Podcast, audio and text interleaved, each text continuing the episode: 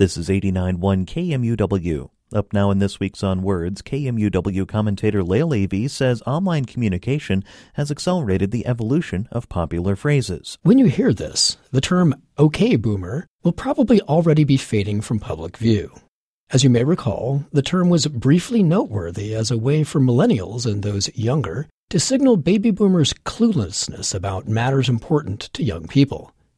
OK Boomer has been appended to subjects such as climate change, sexual orientation and gender identity, and the crushing debt from student loans.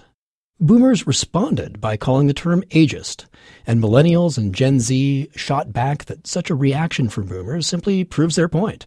OK Boomer is not actually about boomers, and they're clueless in assuming it is. The term is of interest here because of how the very debate over OK Boomer seems to have derailed the term. When the initial accusation that OK Boomer brought up, that boomers were clueless, was met with a clueless response, there was nowhere else for the term to go, nothing else for it to do.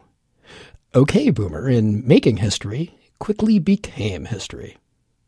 We often rightly blame the speed of online communication with quickly killing what might otherwise be useful phrases and terms, when we're not blaming millennials or Gen Z for killing language. And electronic communication does appear to shorten attention spans and circumvent depth. But with OK Boomer, we see how certain phrases sow the seeds of their own destruction by engaging the dialectic language implies and resolving its dilemmas at the same time. For KMUW, I'm Lael Ewy.